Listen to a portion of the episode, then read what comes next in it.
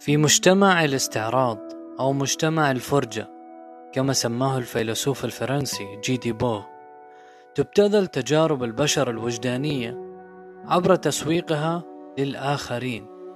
لذلك من الضروري أن ننتبه إلى أن جوهر الصراع القادم سيكون بين العفوية والتلقائية في مواجهة التكلف والتصنع. لذلك طوبى لأولئك الذين يستطيعون أن يحبوا ويعشقوا بعفوية وتلقائية.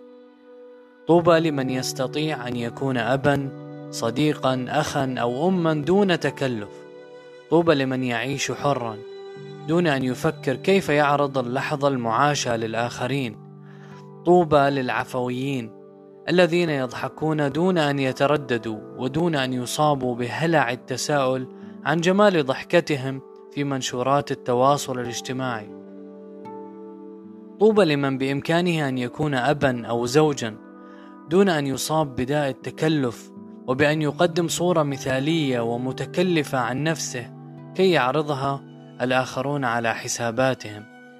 هذه الفكرة التي يغفلها البشر. إن أهم تعريف للجمال بأنه ما يتحقق في النفس بغير تكلف ولا جهد.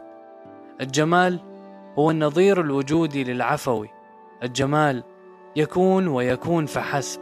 لا يتوسل غيره ولا يتغي غاية ولا يطمح لأن يثير إعجاب أي شخص.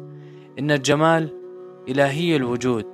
لا يميته إهمال المهملين ولا يحييه انتباه الآخرين.